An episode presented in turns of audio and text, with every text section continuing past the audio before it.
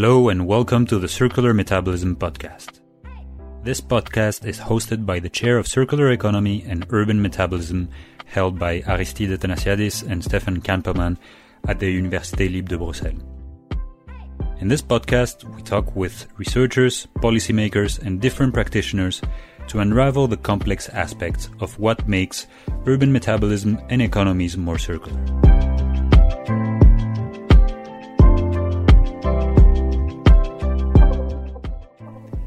Bonjour et bienvenue au podcast Circular Métabolisme. Ce podcast est produit par la chaire en économie circulaire et métabolisme urbain de l'Université libre de Bruxelles, qui est tenue par Aristide Athanasiadis et Stéphane Kampelman. Dans ce podcast, nous discutons avec des chercheurs, des administrations et des praticiens pour éclaircir les différents aspects qui rendent l'économie et le métabolisme de nos villes plus circulaires.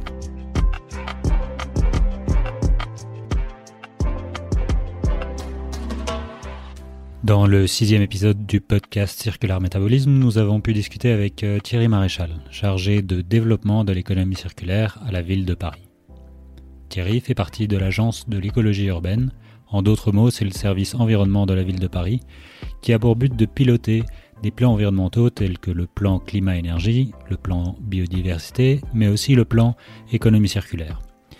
Mais aussi de s'assurer de la cohérence entre tout ceci ainsi que de mobiliser les acteurs qui rendent ces plans opérationnels. Dans cet épisode, nous aurons accès aux coulisses d'une administration urbaine qui a pour objectif de mettre en place une stratégie en économie circulaire. En effet, comme pour beaucoup d'autres villes, le parcours vers l'économie circulaire commence par une volonté politique forte, et dans le cas de Paris, il s'agit de la maire, Madame Anne Hidalgo, qui a initié ce mouvement. Pour opérationnaliser cette idée, le service de Thierry a organisé en 2015 les États généraux de l'économie circulaire, réunissant plus de 200 acteurs, et a donné naissance au livre blanc de l'économie circulaire du Grand Paris, qui comportait 65 recommandations. Le réel enjeu cependant était de transformer ce livre blanc en une politique municipale et un plan d'action d'économie circulaire avec un pilote, un calendrier et des moyens. En 2017, la première feuille de route d'économie circulaire de Paris voit le jour, avec 15 actions se focalisant sur 5 axes. Premièrement, la construction et l'aménagement. Deuxièmement, la réduction, le réemploi, la réparation et la réutilisation. Troisièmement, le soutien aux acteurs. Quatrièmement, la commande publique et finalement un cinquième axe concernant la consommation responsable. Aujourd'hui, la deuxième feuille de route est mise en place avec tout autant d'actions mais se focalisant principalement sur la sensibilisation, l'éducation, l'administration responsable et comment reboucler des flux au niveau très local. Nous discutons également du rôle particulier de Paris en termes de gouvernance et de gestion de flux, puisqu'il s'agit d'un territoire qui est à la fois une commune, un département et un des douze territoires de la métropole du Grand Paris, fraîchement créé en début 2016. En effet, il est clair qu'il est nécessaire de collaborer entre les différentes échelles, puisque Paris est évidemment très dépendant de son Interland et les acteurs qui transforment et bouclent les flux se trouvent souvent à la périphérie de Paris un des moyens pour collaborer entre les différents territoires et villes est de communiquer les meilleures pratiques entre les administrations et les différents acteurs économiques. Par exemple, Paris collabore de manière étroite avec un autre des 12 territoires du Grand Paris, nommé Pleine Commune, parce qu'ils partagent des enjeux très similaires, mais aussi différents acteurs qui sont actifs dans les deux territoires simultanément. Pour finir, je n'ai pas pu m'en empêcher et j'ai demandé à Thierry comment il voyait l'interaction des plans opérationnels tels que celui de l'économie circulaire avec le monde académique. Il m'explique que selon lui, bien que le monde académique peut avoir des temps beaucoup plus longs, celui-ci peut par exemple permettre une réflexion à, plus long terme et aider à réfléchir aux tendances futures. La recherche permet également de pouvoir projeter les résultats et les impacts des solutions mises en place aujourd'hui, dans le futur du coup, afin d'éviter les fausses idées et offrir une meilleure aide à la décision pour les différents acteurs. Profitez de cet épisode et n'oubliez pas d'aller sur notre site internet circularmetabolism.com pour le reste de nos productions. Pour nous aider à améliorer notre podcast et profiter des prochains épisodes, abonnez-vous sur votre application favorite comme YouTube, iTunes, Spotify ou Stitcher et n'hésitez pas à nous y laisser un commentaire.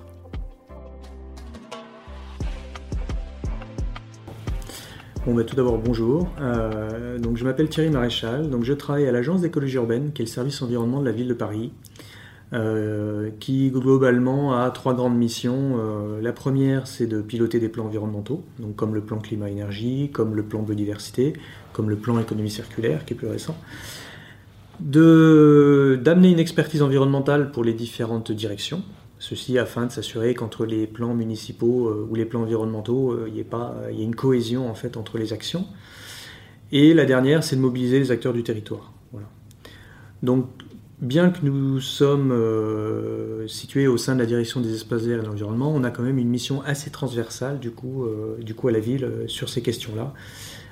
même si ce sont la plupart du temps les directions qui sont opérationnelles sur les actions qui ont été euh, euh, au sein des différents plans euh, environnementaux et municipaux. Alors comment on en est arrivé à parler d'économie circulaire? Tout d'abord, ce qu'il faut savoir, c'est qu'à Paris, c'est une volonté municipale et politique, puisque Anne Hidalgo, dans son projet de mandature, avait très clairement placé l'économie circulaire au sein des, projets qu'elle voulait mener durant, sa mandature. D'ailleurs, ça a été confirmé puisqu'elle a nommé une adjointe en charge de l'économie sociale et solidaire, de l'innovation sociale et de l'économie circulaire, qui est Antoinette Gull.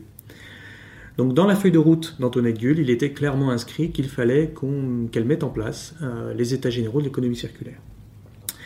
Donc en tant que service environnement de la ville, et euh, de fait, euh, vu qu'il y a des enjeux environnementaux pour, pour se lancer dans une politique d'économie circulaire, notamment sur, les ressources, euh, l'Agence d'écologie urbaine a donc euh, en 2015 mené euh, les états généraux de l'économie circulaire. Donc, nous avons lancé en, 2015 les états généraux de l'économie circulaire, qui a réuni environ 240 acteurs différents et qui a permis d'élaborer le livre blanc de l'économie circulaire du Grand Paris, qui comporte 65 actions ou 65 recommandations d'actions. Donc ce sont des actions qui ont été, euh, qui ont été dressées par les différents acteurs présents aux ateliers, puisqu'on a mené des ateliers pendant six mois euh, avec les différents acteurs. Et donc c'est vraiment quelque chose qui est remonté du terrain, euh, qui est remonté des différents acteurs. voilà. L'enjeu ensuite a été de transformer ce livre blanc en une politique municipale et donc en un plan d'action économie circulaire. Donc le choix a été fait de travailler sur des feuilles de route différentes, qui chacune comporte entre 10 et 15 actions pour pouvoir avancer par paquet et pour pouvoir avancer de manière opérationnelle. Donc la première feuille de route euh, a été adoptée en même temps que le volet stratégique du plan économie circulaire en 2017.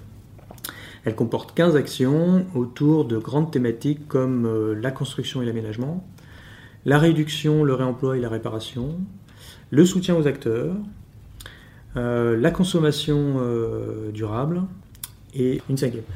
Euh, voilà. Et, du coup, on a travaillé là de nouveau avec les acteurs pour faire une définition opérationnelle de ces actions. Donc l'idée était de les faire les plus opérationnelles possibles avec euh, un pilote identifié, avec euh, des séquences de travail identifiées, avec un calendrier, avec des moyens. Donc on peut retrouver tout ça dans la feuille de route 2017. Aujourd'hui, on est en train de travailler sur la deuxième feuille de route, donc comme il était prévu. et qu'est-ce qu'il y a de différent entre cette première et seconde? Alors sur cette seconde feuille de route, on sera sur des actions sur d'autres thématiques. Euh, on sera sur des thématiques de sensibilisation, par exemple, d'éducation. On sera sur des thématiques d'administration euh, responsable et sur une autre thématique qui sera euh, plutôt en lien un peu avec l'écologie industrielle et territoriale et avec les flux. C'est comment, au niveau très local,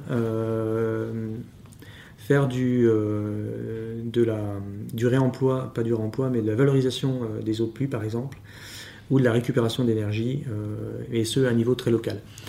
Il faut savoir que l'idée du plan économique circulaire, c'est pas de mener euh, une politique, euh, c'est de mener une politique globale, mais c'est une politique complémentaire des autres politiques de la ville de Paris. Donc, sur les questions énergétiques, par exemple, on a le plan climat qui a un certain nombre d'actions sur les questions d'énergie renouvelable. Donc l'idée dans cette future feuille de route sur l'énergie, c'est de travailler en complément euh, des autres euh, feuilles de route euh, municipales et, d'amener une dimension économie circulaire ou relation entre les acteurs sur la définition de ces, de ces nouvelles actions. Voilà. C'est comme ça que la politique économie circulaire a été, a été menée. Elle est de manière complémentaire avec les autres politiques municipales. Et donc, tu as parlé du livre blanc qui était plutôt à l'échelle de Grand Paris, mais votre feuille de route qui est plutôt à l'échelle de Paris, si je comprends bien. Absolument. C'est-à-dire qu'entre entre les États généraux de l'économie circulaire qui ont eu lieu en 2015 et la feuille de route qui a été adoptée en 2017, le Grand Paris a été créé, euh, à savoir au 1er janvier 2016. Donc effectivement, euh, ce qui s'est passé, c'est que lors des États généraux, on a un petit peu anticipé aussi euh, la création de, de, la métropole du Grand Paris en ouvrant effectivement nos ateliers aux acteurs du Grand Paris et euh, c'est important parce que l'échelle métropolitaine, euh, en termes d'économie circulaire, en termes de flux, en termes d'acteurs, de, est, vraiment importante. Euh, parce que tous les acteurs qui agissent sur le territoire parisien ne sont pas forcément strictement basés non plus à Paris. Mhm.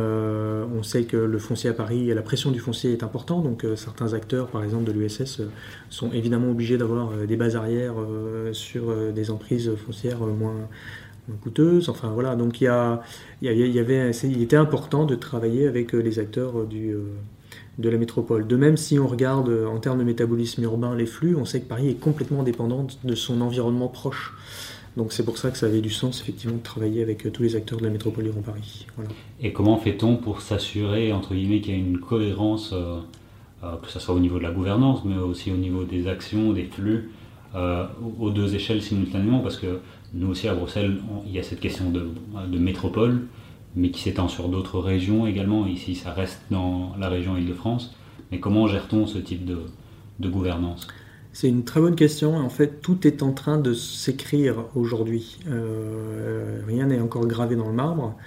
Euh, pour la bonne raison, c'est que par exemple, la région Île-de-France est en train euh, d'élaborer son plan déchets. Euh, la métropole euh, est en train de se construire. la métropole a identifié ça parce qu'en fait, elle anime un réseau de référents économie circulaire sur les différents territoires. Donc, du coup, et les différentes communes. Donc, du coup, il y a, je crois qu'il y a 142 communes qui sont présentes dans leur groupe de travail, avec à chaque fois un référent politique et un référent technique. Euh, ce qui permet de, aussi d'avoir un peu des échanges d'expériences entre les différents territoires. Donc la métropole a, déjà un peu identifié cette, cette question-là. La ville de Paris, nous, on a une position un peu particulière parce qu'on est à la fois une commune, à la fois un département et à la fois un territoire du Grand Paris. Donc, euh, on a aussi évidemment notre rôle à jouer en termes de retour d'expérience et d'échange de bonnes pratiques, euh, et on le joue très volontiers. on travaille d'ores et déjà de manière aussi plus étroite avec certains territoires. par exemple, pleine commune, qui mhm. a aussi une démarche de métabolisme urbain qui, eux, euh, qui pour eux est plus centrée peut-être sur la question des matériaux de chantier et, mhm. des constructions et de l'aménagement, ce qui est logique par rapport à, leur territoire. Euh, et du coup, on travaille de manière assez étroite parce qu'on a identifié qu'on avait les mêmes enjeux et, qu'on travaillait avec les mêmes acteurs. Donc, il était important qu'aussi on, on unifie un petit peu nos actions. donc, du coup, on a, on, on, a créé des groupes de travail pour, pour échanger ensemble sur ces questions-là. Euh, donc voilà, je dirais que les choses sont en train de se, construire et se stabiliseront petit à petit. La région, on est quand même sur une... On, va encore au-delà, parce qu'on va au-delà de la métropole, mhm. ou même de l'ère métropolitaine. Hein. Donc du coup, euh, je pense qu'au niveau de la gouvernance, il n'y a, pas trop de soucis euh, ou de questions à se poser, je dirais, entre, entre la région et, Paris. C'est peut-être plus au niveau métropolitain, vraiment, où là, on voit qu'il y, a des pressions qui sont beaucoup plus importantes. Et dans cet échange de bonnes pratiques, que ça soit entre Paris et sa métropole.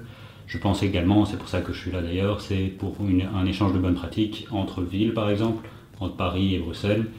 On a des approches euh, un peu différentes, même si elles sont assez similaires. Nous avons des enjeux similaires, comme toute ville euh, mm. européenne, on est très euh, dépendante à certains flux. Euh, au territoire, enclavé, euh, mais aussi on a parlé d'économie euh, sociale et solidaire. quel type de bonnes pratiques ou comment peut-on échanger entre villes? Est-ce que c'est entre acteurs, entre administrations? Quel est le meilleur moyen de, faire circuler ces, bonnes pratiques? Bah, je pense c'est un peu à tous les niveaux. Hein. C'est effectivement entre, entre administrations parce qu'on mène des politiques publiques. donc c'est important aussi de pouvoir nourrir, se nourrir des expériences des uns des autres. Après, en termes d'action concrète, je pense que c'est très important aussi qu'il y ait un échange entre les acteurs économiques. Mmh. Euh, il y a certainement, il y a beaucoup de choses qui sont reproductibles euh, d'un pays à l'autre. Euh, je vais donner un exemple concret. il y a des échanges en ce moment entre les Pays-Bas et, la France. bon, il y, a, un échange en, cours au niveau, au niveau des, des, deux pays, mais plus particulièrement l'ambassade des Pays-Bas à Paris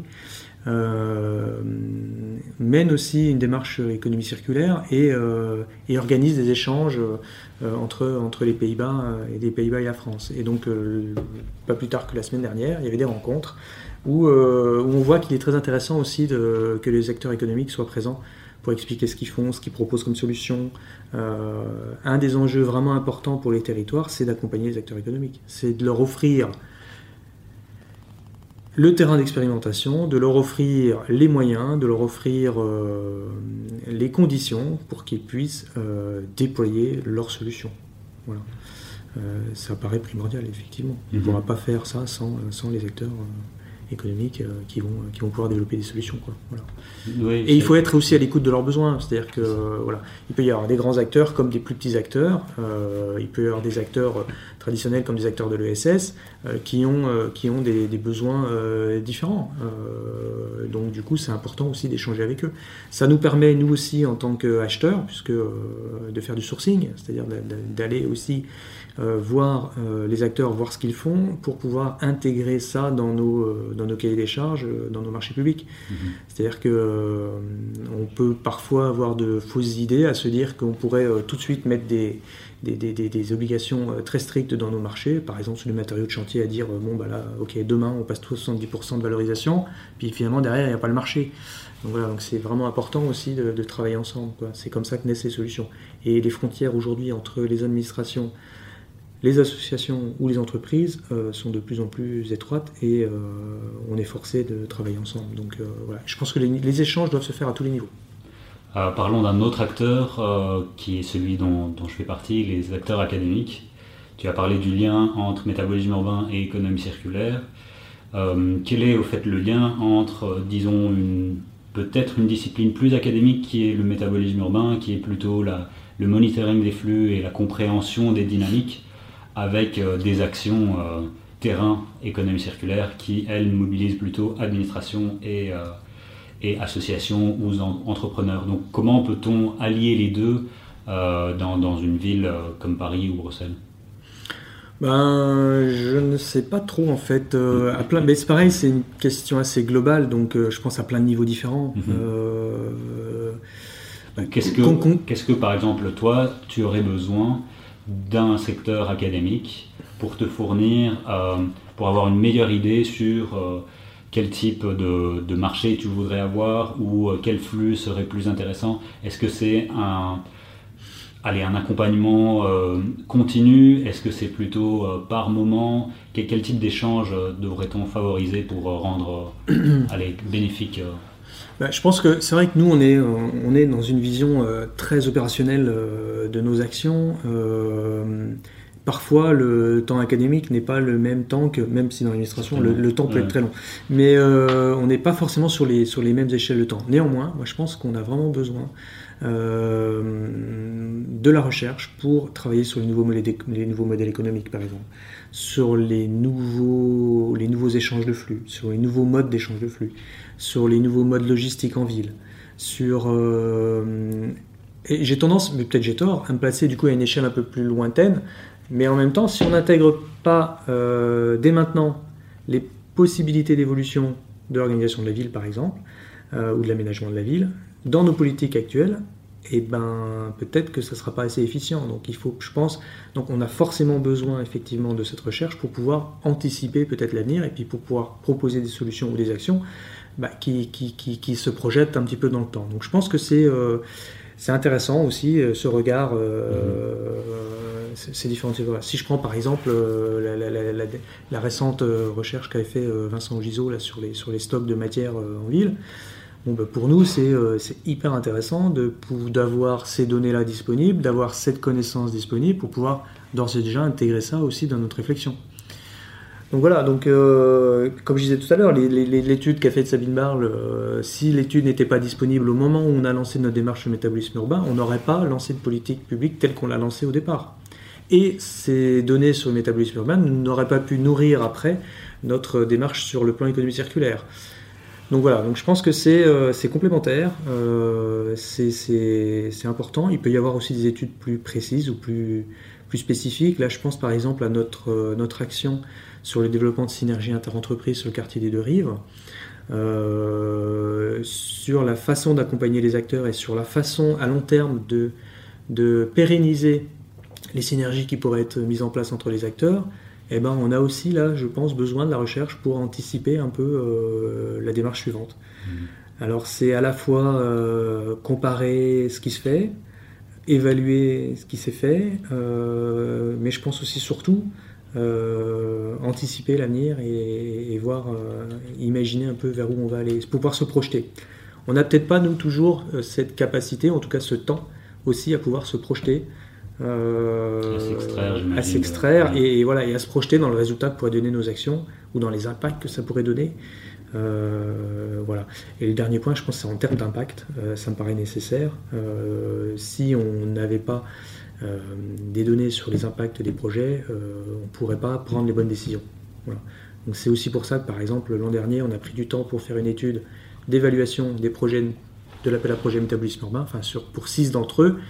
Euh, parce qu'on peut aussi des fois se faire de fausses idées, à savoir bon bah, tel type de projet, euh, parce que c'est l'économie circulaire, ça va avoir un impact euh, positif, enfin en tout cas ça, ça amènera moins d'impact sur l'environnement.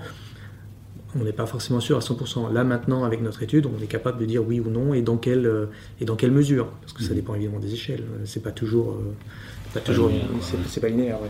Euh, donc, voilà, et ça permet, c'est une aide à la décision. Par exemple, l'étude qu'on a menée, nous, a permis aux acteurs économiques euh, de leur dire, euh, bah voilà, vaut mieux vous orienter vers tel type de solution, vous allez diminuer par deux votre impact, et vous allez pouvoir favoriser l'emploi local, et pour votre image de marque, ce sera mieux. Mais s'il n'y avait pas eu ce temps de recherche et d'études autour de l'évaluation des projets, on n'aurait pas pu avoir ce recul. Donc voilà, donc ça permet d'amener un certain recul aussi sur les actions.